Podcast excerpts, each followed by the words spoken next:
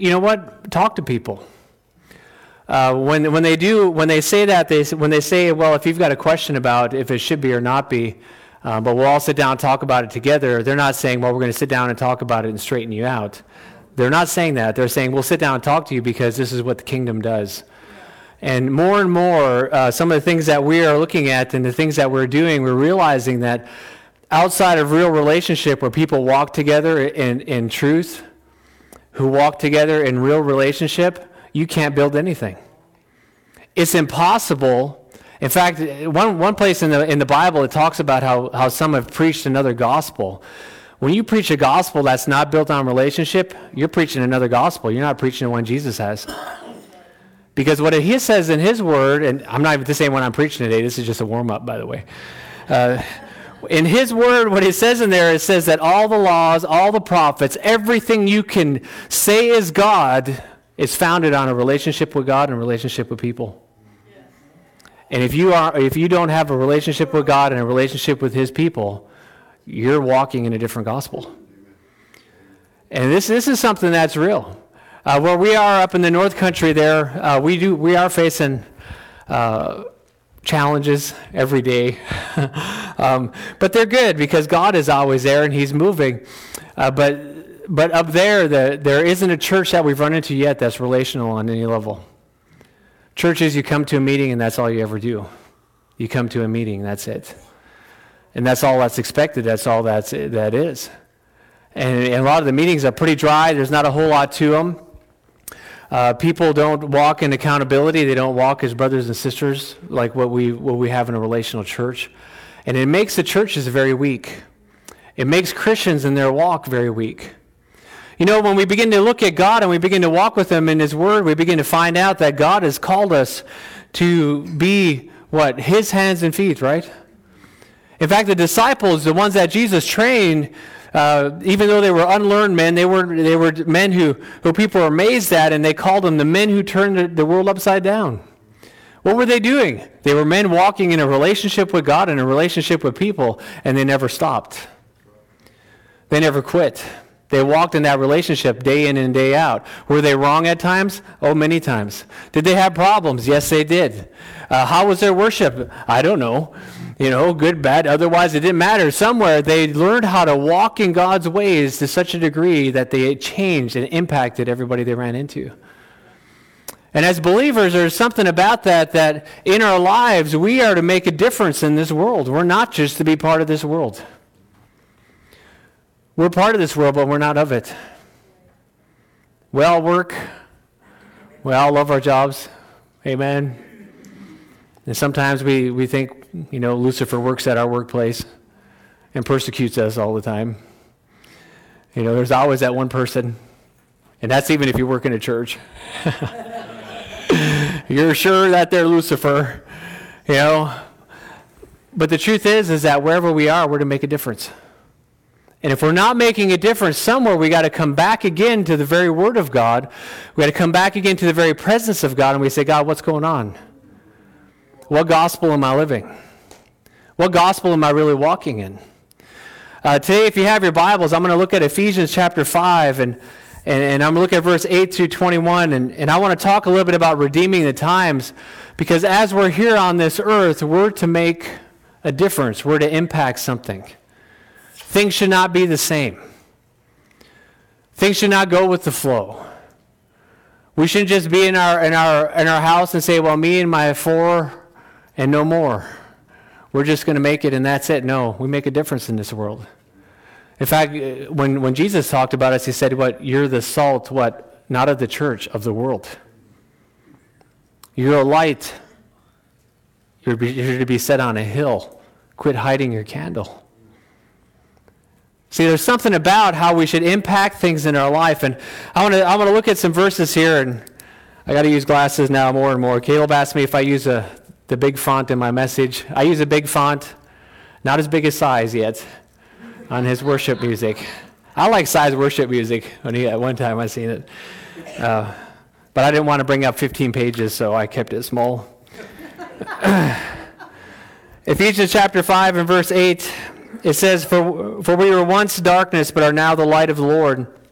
Walk as children of the light. For the fruit of the Spirit is goodness, righteousness, and truth. Finding out what is acceptable to the Lord, and having no fellowship with unfruitful works of darkness, but rather expose them. For it is shameful even to speak of those things which are done, done by them in secret. But all things are exposed and made manifest by the light, for whatever makes manifest is light. Therefore he says, Awake, you who sleep, arise from the dead, and Christ will give you light.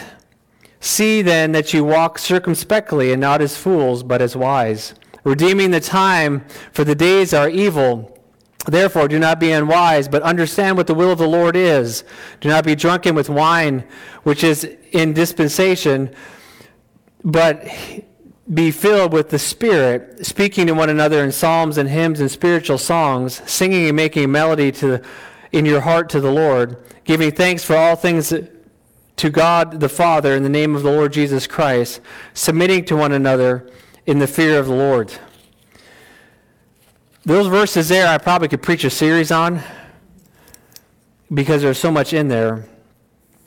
How many have realized that the days we live in are becoming more evil?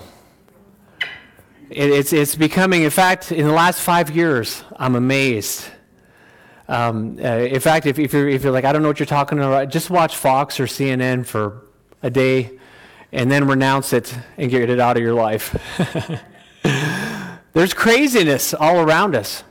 There's a constant pushing of the enemy. There's a constant pushing of darkness that comes on. You know, I, I, there's some of the things here too. I, I know uh, I, hate seeing things. I, I see so many young people, even in this area here, that I've known or driven bus for that are, are dying. That should not be there's a part of me that it grieves me in my heart. And I say that because somewhere in there, Satan is real and he is destroying people's lives. And the thing is, is somewhere in that deal, the truth of God and the redeeming power of God wants to break forth into those areas. There's young men and young women that are not among us today, and they're not among us because of addictions and everything else. The enemy brings them to people's lives and destroys the very thing that God wants to bring out of them. And some of them should have been the ones down the road to know Christ, to make a difference in the kingdom. Listen, I believe that this, that Satan comes hard after people sometimes because he knows what they can do. He knows that there's a calling on their life. He knows there's something on their life. And if he can destroy them in the middle of their sin, in the middle of their, their fallen state, he wins that battle and that person's gone. And somewhere the church is to what? To redeem people. What is redeem? To buy back people, to pull them out of the fire into his light, into that glorious place. This is what the kingdom is supposed to do. The kingdom isn't here just so we have a church service on Sundays. Amen? It's not here so we can say we're a Christian. It's not here for these other things. But things around us are, are getting into that place. And, and, and, and I, I want to look at this a little bit about walking in the light and redeeming the times because there's some things that we have to realize. There's some thinking that we got to rethink in our life if we're going to get into the place of understanding this. Because I don't know about you, but this is one of the biggest battles there is, is learning how to walk in the Spirit. Because so many times we're walking in the Spirit, but we get so wore out. Anybody do that? You get so wore out. walking in this world. You know, and you're working with people, you're working with other things, you're working with work. You're doing all these other things, and it's pretty soon your mind is somewhere else. You're not even in the Spirit. You're dealing with people and problems and situations and all these other things, and you're trying to come up with solutions, and somewhere the solution has been there the whole time. It's the redeeming power of God is the only solution. See, there's something about it in the world. Everybody tries to find somewhere to be happy. They find some, some way where I can be, uh, there, has got to be some way I can be financially secure. There's got to be some way that, that I can be happy in my life and I can be fulfilled in my life. There's got to be a way I can have these things. And I'm telling you, there's no way outside of Christ. You know what? I'm satisfied in Christ, whether I make 100000 a year or whether I make 15000 a year. Why? Because it's not about money. It's about Christ that satisfies something this world can't satisfy. See, one of the reasons when I got saved, why I quit drinking and doing drugs, is because I didn't need to do them to be satisfied any longer. I didn't need to drink to be happy. Why? Because I was happy. I didn't need to do drugs and feel high so I could feel like I was having a better day instead of living in depression. Why? Because I was no longer in depression. I began to find out I'm a child of God. He began to change my heart and things began to be new in me. See, there's a, there's a powerful redeeming quality of who God is. But the truth is, is we're that redeeming quality here on earth. There's not a separation from that. I heard, a, I heard someone say one time, they were talking about how, how's, your, how's your spirit? A lot, on a reservation, we hear spirituality, which it just, it's just a term for people who don't know yet. There's Jesus and there ain't Jesus. You know, everybody's, everybody's a spirit. You know, and, uh, and they're like, well, that sounds like a really good spiritual experience. Here's the truth sometimes people think they're, they're, we're humans and we're having a spiritual experience when it's really the opposite. I'm a spirit and I'm having a human experience right now. Yeah. Listen, this is just a human experience.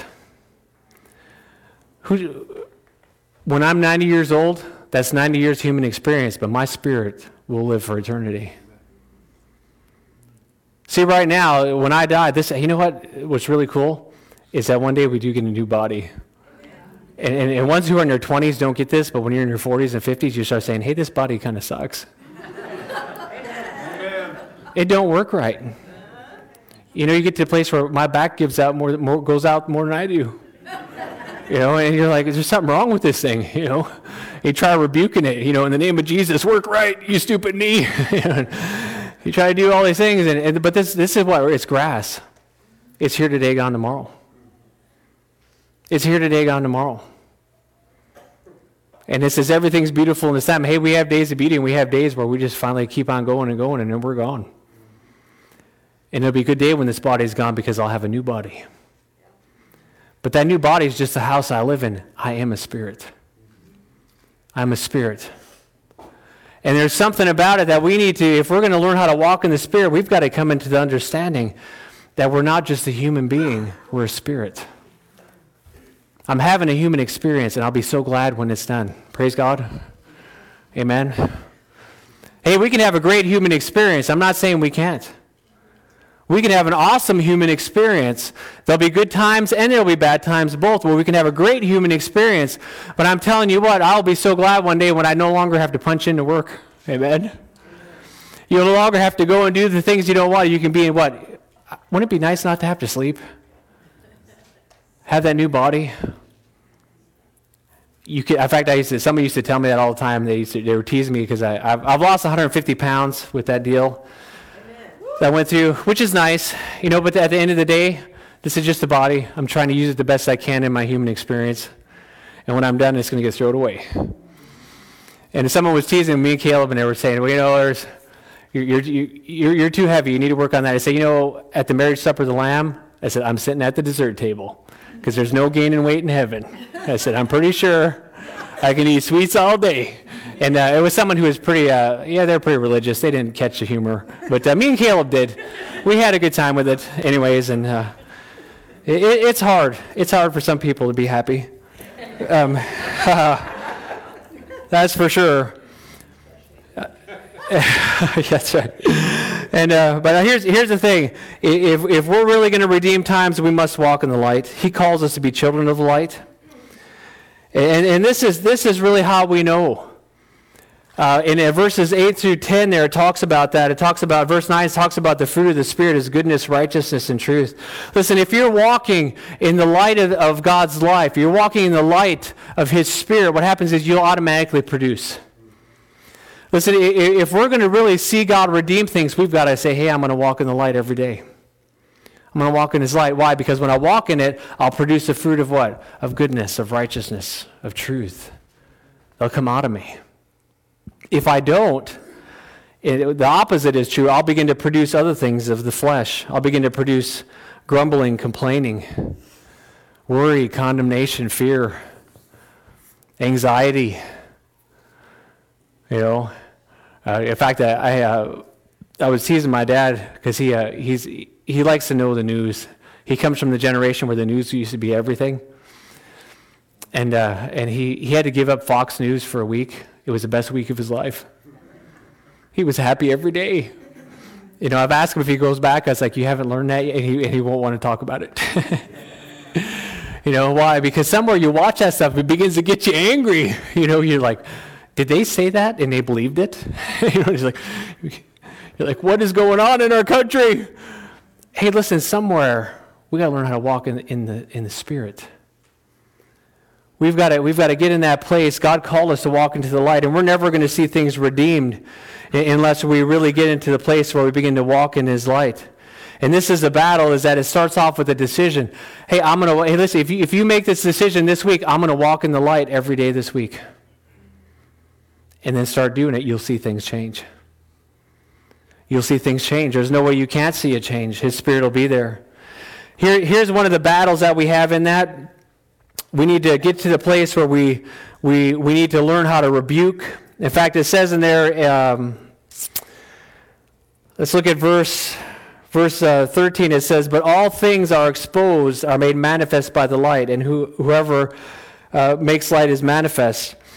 The light will begin to manifest things, and then verse 11 talks about that instead of having fellowship with unfruitful works of darkness, we should rather expose them. Uh, I want to start and say at first, that doesn't mean you go around and tell everybody they're in sin. That's not how you expose darkness. That's how a child exposes darkness who doesn't know anything yet. And I say that to anyone who thinks they're mature and does that because it's foolishness. Right.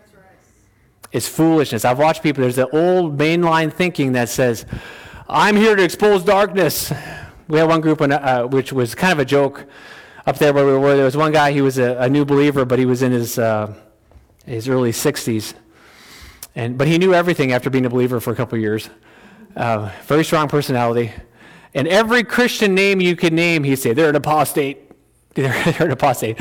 You know, and, and finally he left our group, and someone said, Well, what did you do? I said, I don't know, but I'm sure I'm an apostate at this point, you know. But he thought it was his goal in life to tell, tell everybody what they're doing wrong. And I was like, You are not the Holy Spirit. You need to get off the throne and you need to humble yourself. What it's talking about in this verse is about rebuking the darkness or, or, or, or, or coming and exposing that darkness. That's the same word, expose or rebuke is that there's a place where we need to learn to rebuke darkness if we want to stay walking in the light. And that's talking about us, not somebody else. That doesn't mean we turn to our coworker and say, Get behind me, Satan, in Jesus' name. That's not what that means. What it means is that when we get that condemning voice in, we, in our head, we begin to what? We begin to take those thoughts captive to Christ and say, I'm not going to be negative. I'm not going to complain. Try to go all day without complaining. I think Jesus did all right at that, didn't he? I never met Jesus saying, you know what, Peter, this place really sucks. I don't like this guy. You, you don't see him saying that, do you? You don't see him doing things like that. You see him saying things like, hey, forgive them, Father. They don't understand what they're doing yet. They're killing me, they're beating me, they're tearing the skin off my back, they're putting thorns on my head, they're mocking me. But forgive them because they don't understand what's going on here. You know what? In that moment, they were forgiven. Why? Because Jesus asked for their forgiveness. That sin is not held against them. That's pretty powerful. You have the same ability to do that, by the way. That's biblical. You can forgive somebody their sin against you. That's powerful. And so here's what walking in the light looks like. Instead of being in that place where you're, you're constantly giving in to negative stuff and complaining and murmuring and all this other nonsense and letting this thing be part of who you are, you begin to take it captive and you say, No, I'm not going there today. Everybody at work complains about the boss and grumbles about the pay and, and everything else. Instead of going in that place, it's like, No, I'm not doing that today. God, thank you, I've got a job. Yeah. Thank you that I get a paycheck. The Lord is the one who brings prosperity. He's the one who, who enriches our, our, our hand. He is the one who, who broadens our borders, no one else. And so it's like, Lord, thank you for all the things you're doing.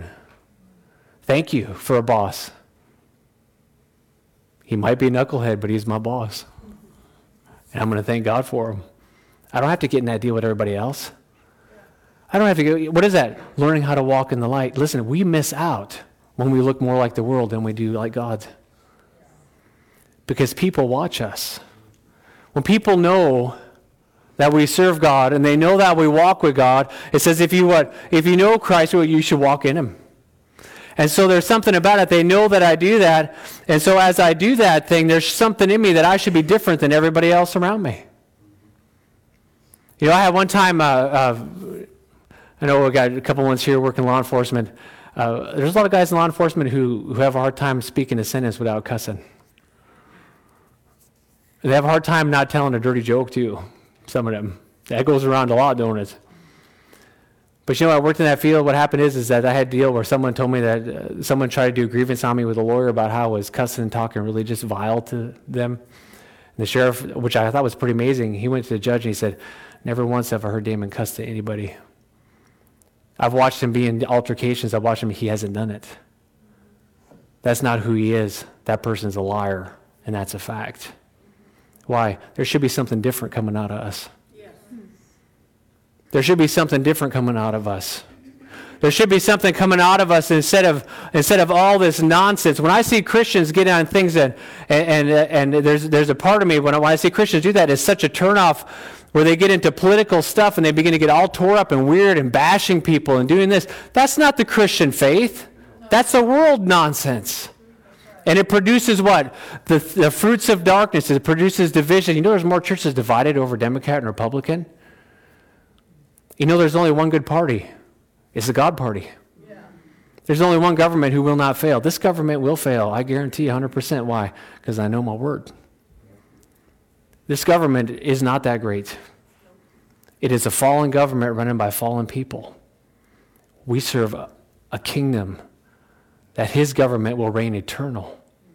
And it's true and it will never fail. See, I have a residency, but my residency isn't the United States of America. It's the kingdom of God. Amen. And that kingdom is bigger than the U.S., that kingdom is bigger than any nation.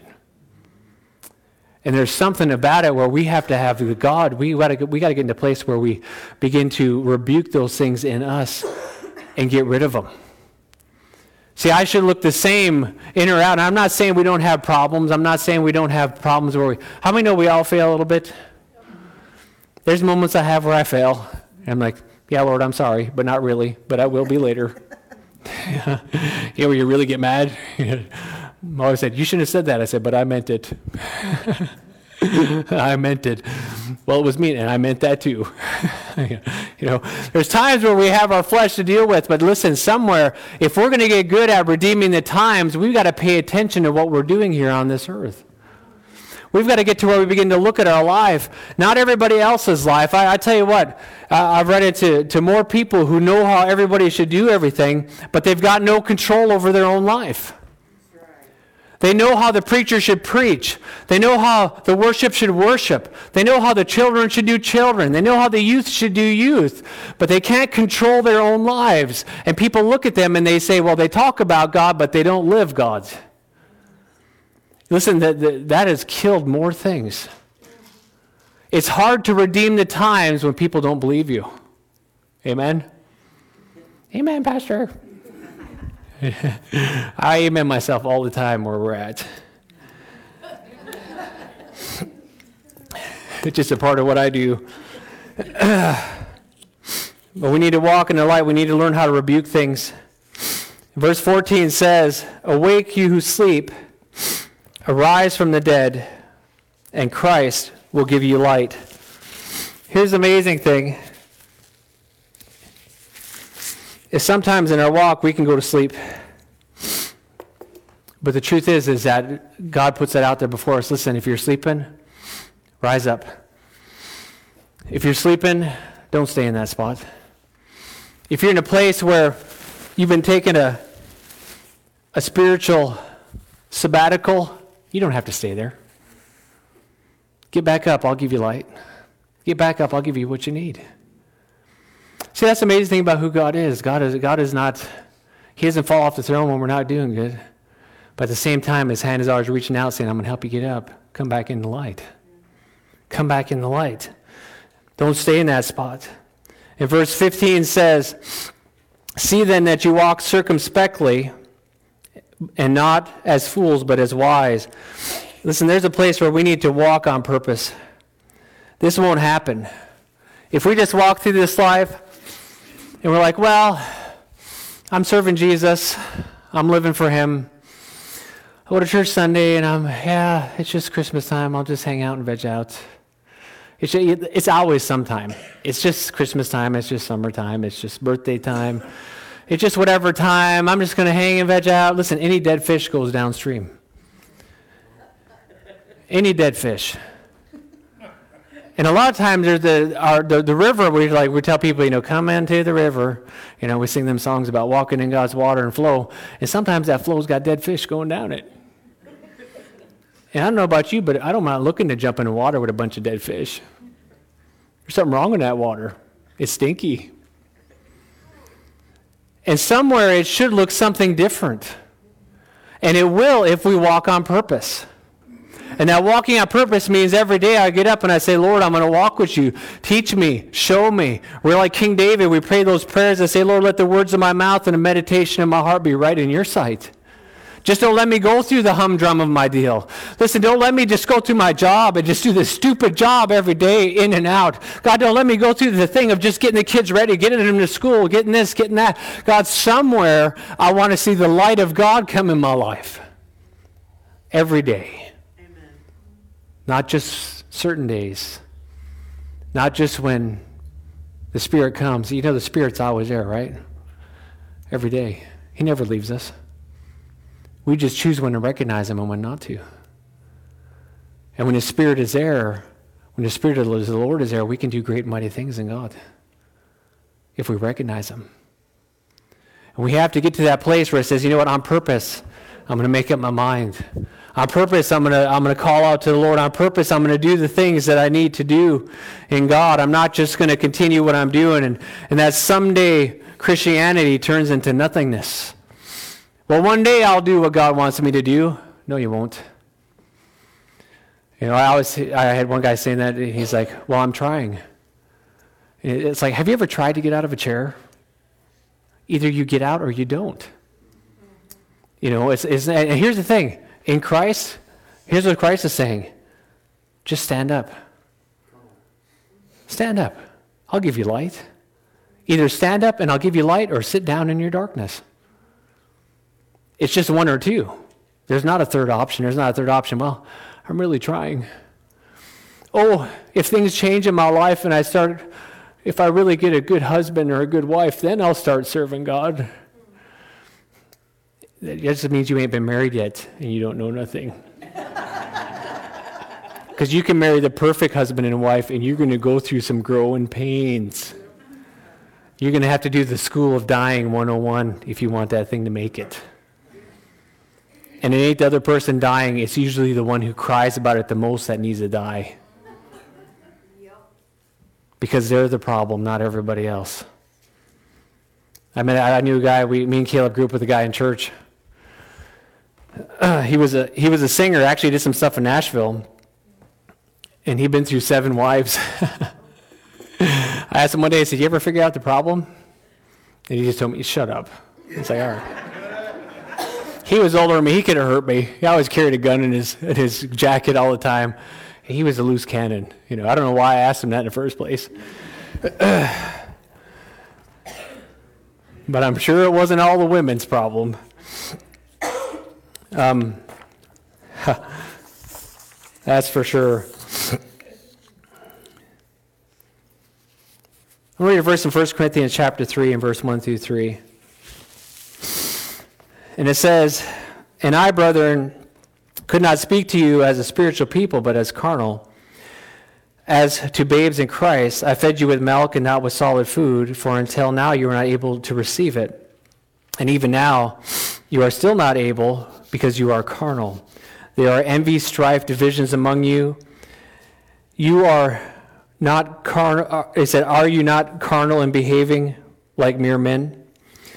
Uh, I kind of stuck that in there because a lot of times, here, here's the truth. I see this more in different groups. I see this in our group up north. We, we have, we're in three locations, which we're kind of going to downsize probably to one or two uh, because we've kind of figured out that uh, me and Jackie ain't 20 no more. And we can't work 60 hour work weeks and do three churches. It, it just doesn't work. Um, I don't know why it took me so long to figure out. Uh, Glenn just said nothing and just watched and laughed when I told him. He's like, I knew you'd get there eventually. Um, but, uh, uh, But it's still been good. oh, it's still been good. We've been, we've been able to reach many people going through those, through those three locations. Oh yeah, no, no. There's, there's, there's definitely more doors open than we can go through. Um, and when people say you can do as much as ministry as you want to, that's a fact. You can, you can do as much if you're going to serve people and you're going to serve God. You can do more, more than you're able to do. And so, uh, and it has been good. God's done a lot of neat things. But in there, we've also had a lot of fractured people who come from different things, and just the coming into this concept of relationship is so hard. It's a, it's a battle. It's a battle. In fact, what's happened is, is that so many are fragmented. Brothers and sisters walk away from each other, don't talk to each other for 10, 15 years. Whole families live across the road from each other and don't speak because they're so divided. Listen, division, strife, and envy is the fruit of a fallen world. It is not the fruit of the Spirit. And when people promote things, when people walk away, this, this, is, this is a big deal. Um, if there's something where I can walk away, I've known Glenn a long time, I can use him and he, it don't bother him. I, I, I say things to him, around him, whatever, but if I walk away from Glenn one day and it don't mean nothing to me, there's sin involved. God is not involved in that. And it's not because of anything he's doing. It's because where I'm at. And how can I say that? Well, I can say that pretty easily because it doesn't matter if Glenn decided today uh, I'm going to serve God and just went his own way. Uh, there's a relationship there, and the truth is, is that if you violate relationship like it's nothing, you're not very strong in your kingdom. You become very weak. You can't handle meat because you're, you're not even to the easy stuff yet. You know, some of you here, how, how many have family members that some of them are just weird? I mean, natural family. There's just, you know, there's some of them you're like, oh no, they're coming to the reunion. I kind of wish they wouldn't come. I hope they behave this year. You know, we got those ones, you know, and it's like, are they coming? Oh no. Are they sober or not? That's what you're watching when they're coming in. Because this could be bad right away, or it could be bad. And, and when you bring a cooler with them, you're like, okay, we've got a good half hour before it gets bad. you know. And so, yeah, I mean, you kind of judge those things a little bit. But you know, at the end of the day, when they're down and out laying in a ditch, they're still your family. And you still go pick them up out of the ditch. And they might not want Jesus, they might not want to hear about something else, but you still will help do some things, and you'll still set some boundaries. It don't mean you'll do everything. You'll, you're not going to let them come in and run over you and be all crazy and nuts. You're not going to let them do that, but they're still family.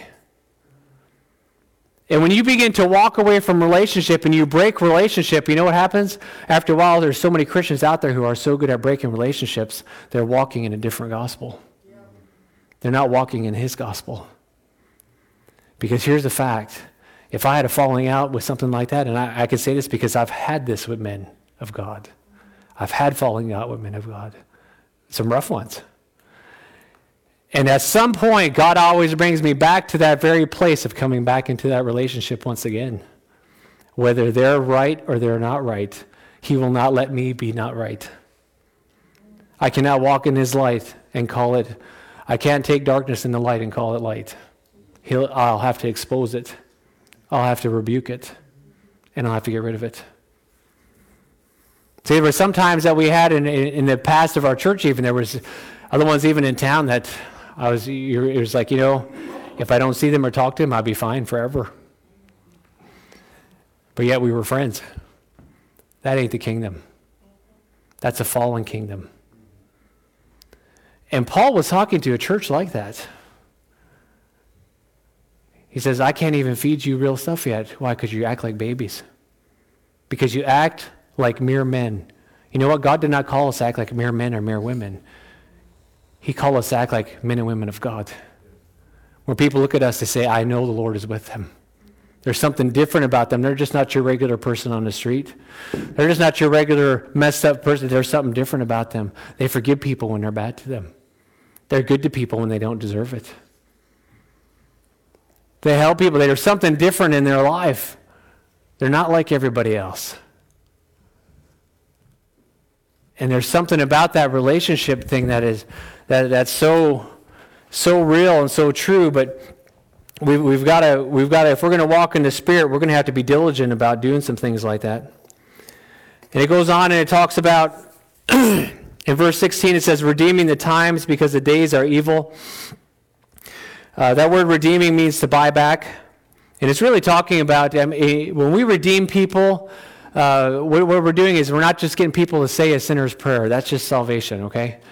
Um, in fact, Psalms, uh, uh, no, Proverbs says in there that he who wins souls is wise. Uh, someone who wins a soul is a redeemer. And a soul is what? Your mind, your will, your emotion. Uh, and, and so what it is is that, that when you begin to, to and, and salvation is the first step, and it's, it's important. It's something God, God rejoices over. Why? Because it's the beginning of the redemption process, but it's not the end. And so when it's talking about redeeming, it's talking about taking those things that are broken, taking those things that are destitute, those things that the world said is nothing, and you begin to bring it into that process, and you begin to show somebody who they are in God. And you encourage them along in God, and you prod them along in God. And what are you doing? You're doing the work of a redeemer. And the Bible calls us into that ministry of reconciliation, which is the ministry of a redeemer. We're bringing people and connecting them back to God, where they belong. And so it says redeeming the times, and that word times, uh, there's a couple different words in, in the Bible. There, there's a, the, the chronos time and there's a kairos time. The chronos time means like that little clock in the back that most preachers don't pay attention to, that just keeps going around. you know, I, I, don't know why they put that there. I don't know how to. I, I oh, did you put that there? Yeah, because uh, I, I refuse to, to even read what it says now. but, it, but the kairos time means God's appointed time. And, and so there, it's a time of appointing. And so we're saying, redeeming the appointed time. And so this is what this begins to speak is that if we're going to walk, if we begin to walk in the light, there's a place where we redeem the appointed time. Listen, you were born when you were born because God says, This is a time I have appointed for you to make a difference in this world. Not back in the cowboy days, even though we kind of think that'd be cool. You know, not back in different other sometimes a day or I'm in the wrong generation. No, you're not. You're exactly where God put you. So when God puts you there, what he's saying is that, that redeeming the times, there are God appointed times that will happen all through our life, wherever God has us. And he's saying, redeem those times. Redeem them. Listen, there are God appointments that we're that a lot of times we miss out on because we're so busy not walking in the light. We let everything else overwhelm us. I just go to work, do my job. I go to work, do my job. I go to work, I do my job. I come home, I go to bed. I take a Saturday off. I don't talk to nobody because I'm tired of people. I come to church, I get a little bit refreshed. I go to Monday, I go to work, I do my. That's not what God called you to do. At your workplace, you, there's an appointed time of redemption there. Are you redeeming it? Amen. In your family, there's, a appointed, there's appointed times of redemption. Are you redeeming it? In your church fellowship, there's appointed times of redemption. When somebody blows it and spins out, that sometimes you're appointed, so God will call you if you listen. You go out and you pick them up off the dirt, you'll brush them off. Let's get up and serve God. Come on, we're not done is a God appointed time. It's a God appointed time when you run into people in the street and you begin to help them begin to know who God is. It's God appointed. Listen, he's saying, don't walk as fools, but walk on purpose. Which means what, God? What is your purpose today? Who do you have in my path? Who do you have in my path? And sometimes it's not about just you doing it to others. Sometimes God will connect you with people, and He'll connect you in friendship with people, and it's a God appointed friendship. A lot of us here, we're, we're, we're friends, we're family. Coming back here feels like home. We do miss it very much. Very much so. Uh, there's sometimes I'm like, what do you think? She said, no, I know God still says, okay, I'll go back and talk to him again. Why? Because we miss everybody. We miss we miss family. We miss doing things. We miss just the friendships. Why? Because they're God appointed friendships. They're not just something that happens and goes away. It's not that we're just, oh, we were some pastor here's a while, we're gone away. No, we're part of his family. We're part of this family. And there's times that many of you have had God appointed times of friendship where we just got to sit and visit. And some of the times what you were saying was encouraging me more than what I was saying. Why? Because that's what it does. There's God appointed times of redemption. And in fact, that's why it says, don't forsake the gathering of yourself together. Why? Because it's an appointed time of redemption. And people who hide out all the time miss out on redemption a lot. Why? Because they haven't listened to the word. The word says, do not forsake it. What does it mean? Don't turn your back on it. Don't turn your back on it. If you turn your back on it and go do the thing out by yourself and just hide out, you're going to get nothing. You're going to live in a place where you're excited about God for a couple days and you're living in depression the rest. Why? Because you're missing out on the redeeming time of God. It's not just for others, it's for you and others. Listen, when I'm out there doing something, if, eh, even if I'm helping somebody and, and, something happens where, where I'm in a conversation and someone comes to know the Lord or something amazing happens, it, as I see the redeeming power of God come there, man, it blesses me right back and it gives me strength. It redeems something in me. It builds up something in me. If I sit down and say nothing, I might as well die. If I sit down and say I'm not going to do anything, God might as well take me home because I don't need to live out this human experience doing nothing. What a waste. How horrible would that be? I'd rather him just take me. I've talked to him before about it. I said, God, if I'm going to do nothing, take me home. I don't need to be here. Why? Because I know I'm here to make a difference. Why? Because he put all of us here to make a difference, not just one. Every one of us, every person we're around, we should make a difference. Every place we go, we should make a difference. Redeeming the times, the appointed times of God. And then it goes on, and this is a big key. In that next verse, it says, uh, um, let me find it. Oh, there it is, 17. Therefore, do not be unwise, but understand what the will of the Lord is. This is a big key to, to redeeming times, is we need to know what God's will is. We don't need to guess. We don't need to do yesterday. We need to know what His will is. Listen, I, I just want to encourage ones. If you don't know what God's will is for your life, start seeking Him and He'll show you. Say, how do you know that? Because it's true. If you ask Him, He'll tell you.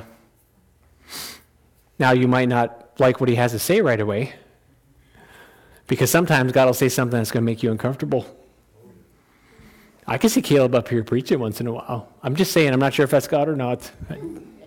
Could be just off the top of my head. I know he's got a lot to say. Actually, he does. When he says something, I listen to him. Not joking on that part. but I do. Do you know what God's will is? Or are you just using your common sense? Listen, this is where we miss God a lot. We miss Him big time. When we begin to say, well, here's what a good Christian should be, why don't you just throw that nonsense out the window and say, God, what do you got? You know, you know how many religions have said what a good Christian should be over the, over the thousands of years? A lot. And a lot of them are dead and turned into nothing. Anybody can say something. At the end of the day, what's, what's your will, God? Listen, when I look at my Bible and I look at these great men of faith, how they got where they're going was what? By faith. What were they doing? They were listening to God and they were believing God over what they've seen with their own two eyes. They were listening to God and they weren't looking, they weren't doing a deal and say, well, God, I don't know if I can afford that. I don't know if I can. They just said, God, your will be done. Well, I don't know if that could happen where we're at. Some of the things that God talked to me about in North Dakota, I don't see it quite yet. I hear some things, but I don't see it all the way. And when I talk about it, some people look at me like I'm like it's like a cow looking at a new gate. Like, what is he talking about? I, I love that. If you ever work with cows, it's always fun to do. Just paint a gate a different color, make a different shape. And them cows can come around that corner, they're ready to be milked, and they come around the corner and they'll all freeze. And they'll sit there and they'll stare. And after a while, they'll look at each other. Where are we at? You know, I talked to him about some of those things relationally too, and it just it, shakes them because they ain't sure what that's even talking about, and they ain't even sure if that's even real. They ain't even sure. I'm going to speak about some different things, and they're not sure. But it's okay if they're not sure. Why? Because I'm not there to, to convince people with human reasoning. That's ridiculous. I don't need to do the 10 steps to finally believe in God. Just someone is in a place where you got to step out and believe Him. And when God says, I can, when, when Jesus said, hey, gather me up something to eat for this crowd, and they had a couple fish, what did he do? He did a miracle. Why? Because he's God. He ain't bound by how many fish there are. The size of the crowd didn't bother him. The size of the mountain that needs to be moved never bothered God. Like God said, hey, just have the faith of a mustard seed and you can move mountains. That's not a big deal. What was he saying? Hey, that's just baby faith. That's just part of what we should do. You know, he, he wasn't, he, sometimes we think he was talking in that real deep tone of voice, and there was angels in the background humming and anointing. He said, hey guys, faith of a mustard seed, baby faith, you can do it. This is just little things. And then he, took the, he turned around and said, you see the miracles we just did? Yeah. You'll do greater things than I do. You need to believe. You need to believe somewhere there comes into a place where we've got to get outside of that, that, that place of, of just trying to understand things in our own mindset. And we need to get on our knees and we need to say, God, what do you want to do? Because if this is what you want to do, I'm going to start going that direction towards you, step by step, day by day. And it doesn't mean where we get weird and say, well, God told me I'm going to do this, and we just get weird. We walk as part of a body. In fact, when you hear God, that's the beginning of a conversation, it's not the end. Immaturity says it's the end of a conversation. When I hear God, or sometimes I've heard God and Glenn's like, nah, I, I don't know. That, that could be God. I guess he could talk that way, but. And then after a while, I'm like, okay, he don't believe me. but somewhere, we bring that before other people who know how to hear God. And as a body comes together, it's not just one man's vision. What is it? It's a body begins to hear. Pretty soon, Glenn begins to hear some things on direction. Pretty soon, you get other leaders begin to hear things on directions. Pretty soon, you get ones down in children's church say, "Hey, I, God gave me a vision for this. I think we, I think this is something we need to do." You're like, "Wow, that's God."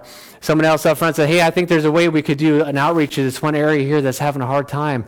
What happened? Hey, let's let's as a church, let's look at this. Is this God? Yeah, it's God. Let's follow God." That's how we that's how we hear and follow God. It's not it's not a single deal. It's not a lone ranger prophetic word. In fact, all the, all the law and the prophet is based on relationship with God and people, not with God only.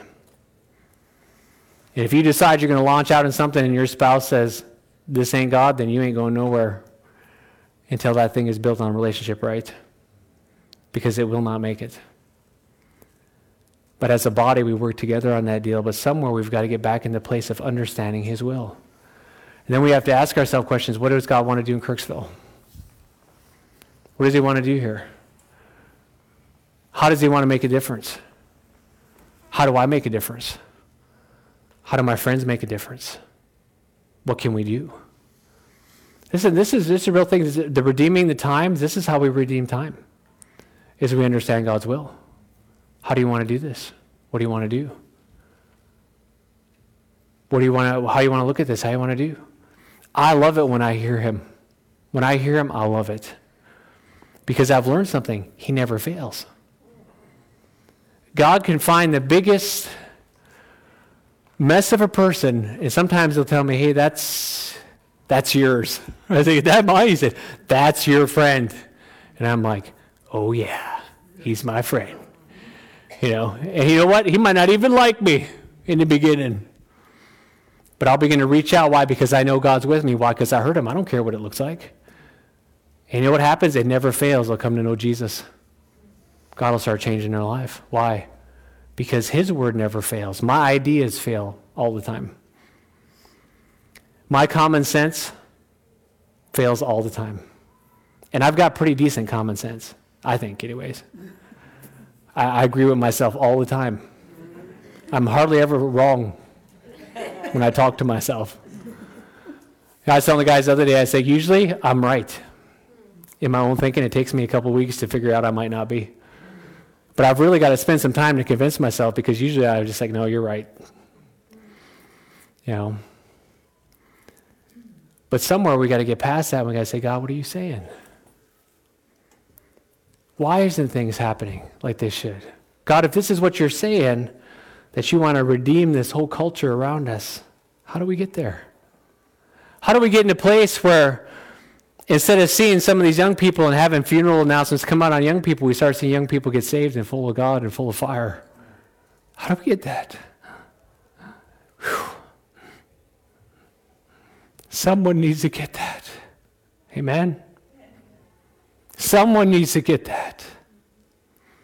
Nothing irritates me more than going to funerals of people who should still be alive. Nothing. I got brother in laws that I've seen them die, and it angers me because God has such a gifting on their life, and the enemy snatched them. He snatched them before their time. They should be here making a difference with me right now, but they're not. Listen, somewhere we got to say, God, if it isn't working, what is going to work? Is it going to take time getting in prayer? Yes, probably. But is it going to take time reaching out? Is it going to take time of doing some sacrifice? Is it going to take time of doing something different? Most likely it will. But God, what will it take? What will it take to change things? What will it take? Listen, the, Kirksville should be a place where they're wrestling with drugs. It should be a place where God's Spirit starts moving. How many believe God wants to change our the town, not just the church? Then we got to start hearing Him on that level. It shouldn't be about just what we're doing here, it's about what we're doing here in His kingdom. How is this changing? How am I part of it? How am I part of it? What am I doing?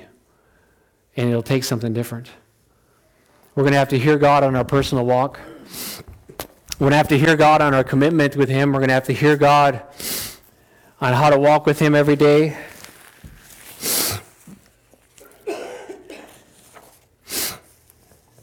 And that last part, I'm going to finish with that. In verse 19,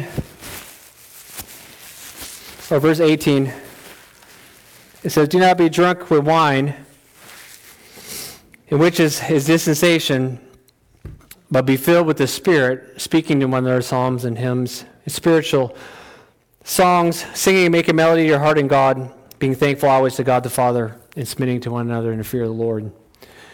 Um, that word, being drunk or intoxicated, what it's saying is that quit being intoxicated, quit being overwhelmed, quit being so full that you're overflowing. How many of you ever noticed when people get drunk, it, stuff just spills out of them?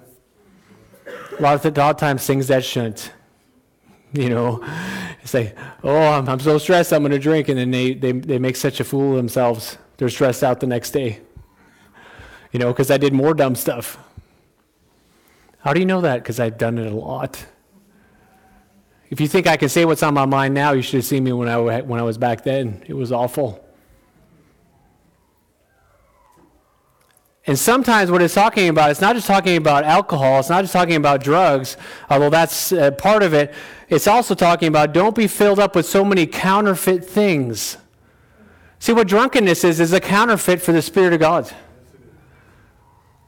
Listen, when I'm stressed at the end of the day and I'm having something, there's still a place where I can just I can come and say, Lord, I need your presence right now. I need your spirit, and I can feel his spirit come and I can feel his strength come over me. God, I'm stressed, and after a while I get that place and I can feel his peace that passes all understanding come over me, and I'm like, I'm good now. And I didn't have to drink two beers to do it. Isn't that interesting? You know, sometimes instead of finding some cheap way out, we need to get it back in the presence of God. Because that's all alcohol is sometimes is a cheap way to get release. But it usually costs us. That's all drugs are. And here's what happens is, is that when we get so filled with things that are counterfeit, and when I'm saying counterfeit, listen, there's things that can be counterfeit that we think is good. I know some families that get so much into sports and, and stuff, sports stuff with their kids, that's all they are is a sports family. Jesus takes a back seat. We'll come back to Jesus when season's over. And all they knew, all they talk, all they walk, all they do is this sports tournament. That's up north. It's a big deal. I know a lot of little kids who are on like three different teams. Some of them are on traveling teams. It's crazy. It takes them out of every function it can take them out of. Their whole life becomes nothing but hundreds of dollars, thousands of dollars every week, traveling everywhere, doing everything. They invest in it, they do everything else. Well, we ain't got time to pay tithe because we're too busy investing and going to tournaments. We ain't got time to go to church because we're too busy. Uh, we, we can't miss this time. They only get to be a kid once. Well, if they get to be a kid once, why not church teach them about Jesus once? So they got it when they're older. You know, this is a human experience. And in this human experience, you can have fun and do some things, but somewhere you're not to be so full with the things of this world that that's all that comes out of you is things of this world. Why do Christians talk politics? Because they're not enough full of the Spirit. They're full of things of this world and they need to get it out of them. Why do, as Christians, do we get in all these other nonsense things and, and get torn by this and moved by this? And, and this emotion grips us and pulls us this way. And this emotion grips us. Why? Because we're full of things and they just begin to spill out. When you're drunk, you spill all over the place. In fact, sometimes some of us have been downright, we've been, a term that we grew up with is a bloomin' idiot in full bloom for everybody to see, like a big flower. Look at me. I am a mess and spilling out nonsense everywhere. Listen, what's in you comes out. And what he's saying in this verse is that instead of being full of the world and all these things of the world coming out, if all you got to do is talk about your work, you need to get a hold of Jesus more than you do your work. And somewhere it should be enough that you have enough of the Lord in you that pretty soon you're so full of the Spirit, but the Spirit can't help but come out. That you're at work and someone's like, man, I'm wrestling. My wife is leaving me. This is going on. And say, instead of saying, yeah, yeah, women are, they're a problem. You know, we'll join in the conversation, you know. You know how that goes. The water cooler time, instead of doing that, say, hey, is it okay if I pray for you guys? Because I know the only reason I have a good marriage is because God has helped me. And I think He can help you. Does that just fall out of you? Or do you got to work up courage? Go to, okay, Lord, help me. I'm going to say your name. Please help me. or is it falling out of you? See, even as believers, we shouldn't have a hard time talking about the Lord. We should be so full of Him. That's what the Bible says. If we want to redeem the times, we got to be so full of Him that it begins to fall out of us. That when I come around somebody and they're doing something, it doesn't matter what's going on, it's somewhere I can start talking about the Lord. Somewhere I can be out hunting with some friends, I can start talking about the Lord. I can be meeting someone on the street that I don't even know, I can start talking about the Lord. I can do this, I can start talking about the Lord. Why? Because it's a part of who you are. And if, when we begin to realize that we're spirit and we're here to redeem the time, you know, there, there's some things that I love to do. I love hunting, I love guns, I love all kinds of things that that uh, are manly and go bang, and I just have a great time doing stuff like that. But that's just things. And I can do that and have fun with people, but somewhere there should be something in me that, where, where, the anointing of God is in me, and there's an anointing where after a while that anointing is enough that it should just start coming out when I begin to do something. Instead of all this other nonsense coming out with the fruit of the Spirit should start falling off you. I heard one sermon that people should eat of the tree of your life and they should find the life of God when you're a Christian. Sometimes when they eat the tree of our life, they see an old, sour, bitter person, and they're like, that's not God. I can get that fruit anywhere. they eat the fruit of your life, and you're just bad mouthing people. That's not God. I can eat that anywhere. I can have sour grapes anywhere. But when they take a bite of the fruit of your, li- of, of your life and they find things like love and peace, patience and kindness, self control. All of a sudden they're amazed and they're like, You've got something no one else has got. Where'd you get that fruit? He said, Let me, let me take you to the one. He's the vine, I'm just a branch. Let me take you to the vine. You can get connected to him too, and you can have this kind of fruit in your life. You can have peace without having to get high. You can have joy without having to get drunk. You can have peace without expecting somebody else to give it to you. Well, Jackie and I have been married for quite a while now. Keeps on getting more and more all the time. 28. Yeah, that's a good thing, right? Yeah, it's a good thing. and you know what you know what happens is is that you know what makes marriage uh, really good is when you begin to understand you're there to help each other, but my joy is not just Jackie. Either the Lord is my joy or I've got nothing. Because the truth is, is another person will never replace what God has meant to place. Another person, another function, another something, doing this and doing that does not replace being filled with the Spirit. When you're full of the Spirit, you're not lacking anything. You have all things. Amen? Let's all stand.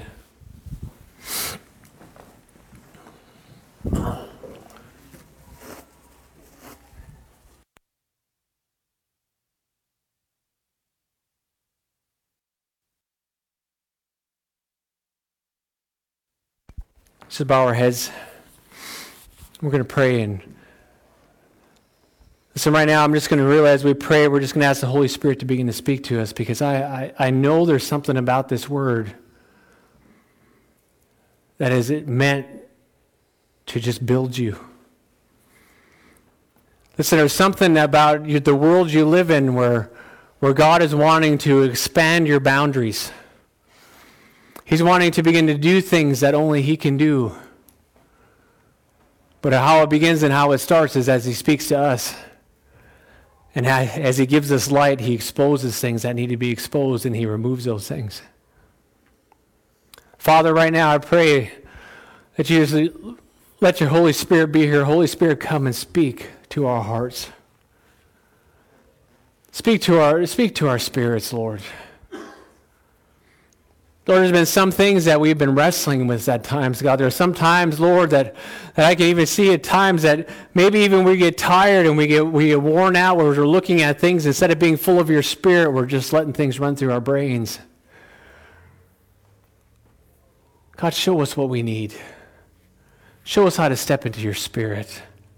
God, show us how to get in a place where we're drunk in your spirit, where we're intoxicated in your spirit once again, where we begin to be on fire for things, Lord God. Lord, begin to stir us up and begin to raise up men and women all through this church here, Lord God, to make a difference everywhere they go. In their workplaces, God, let people be saved. Let people be set free because there's, there's the kingdom of God. There's his children walking in that light, redeeming those times. God, begin to raise up thing among our youth. Begin to raise it up among our friends here, Lord God. God, I pray you begin to raise thing up uh, among those, those ones who are in their 20s in this town, Lord God, who are lost, who are beaten. The devil's lied to them again and again. Begin to raise up witnesses among them, Lord God, who will stand and say, I've got the answer. God, let us redeem the times we're in. Don't let us just be in a place where, oh, we lived in Kirksville all our life. We'll just live here till we'll die. God, bring us into a time where we say, God, let's make a difference in this place. Not just to fill a church building, but to bring that kingdom on earth as it is in heaven, Lord God. Lord, I pray that, that you bring us into, into a depth with you as we come into this next year as never before, Lord God. Lord, I pray you bring us into a depth of relationship, a depth of friendship, a depth of hearing your voice.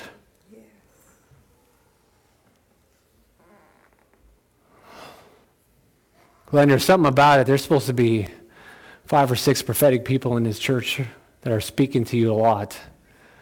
It'll get there. It needs to get there. There's something about it.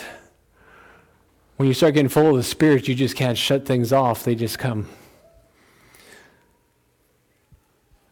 Lord, right now we just we ask that you go with us. Lord, we ask that you go with us this day, Lord God. Help us. And Lord, we give you all the praise and the honor.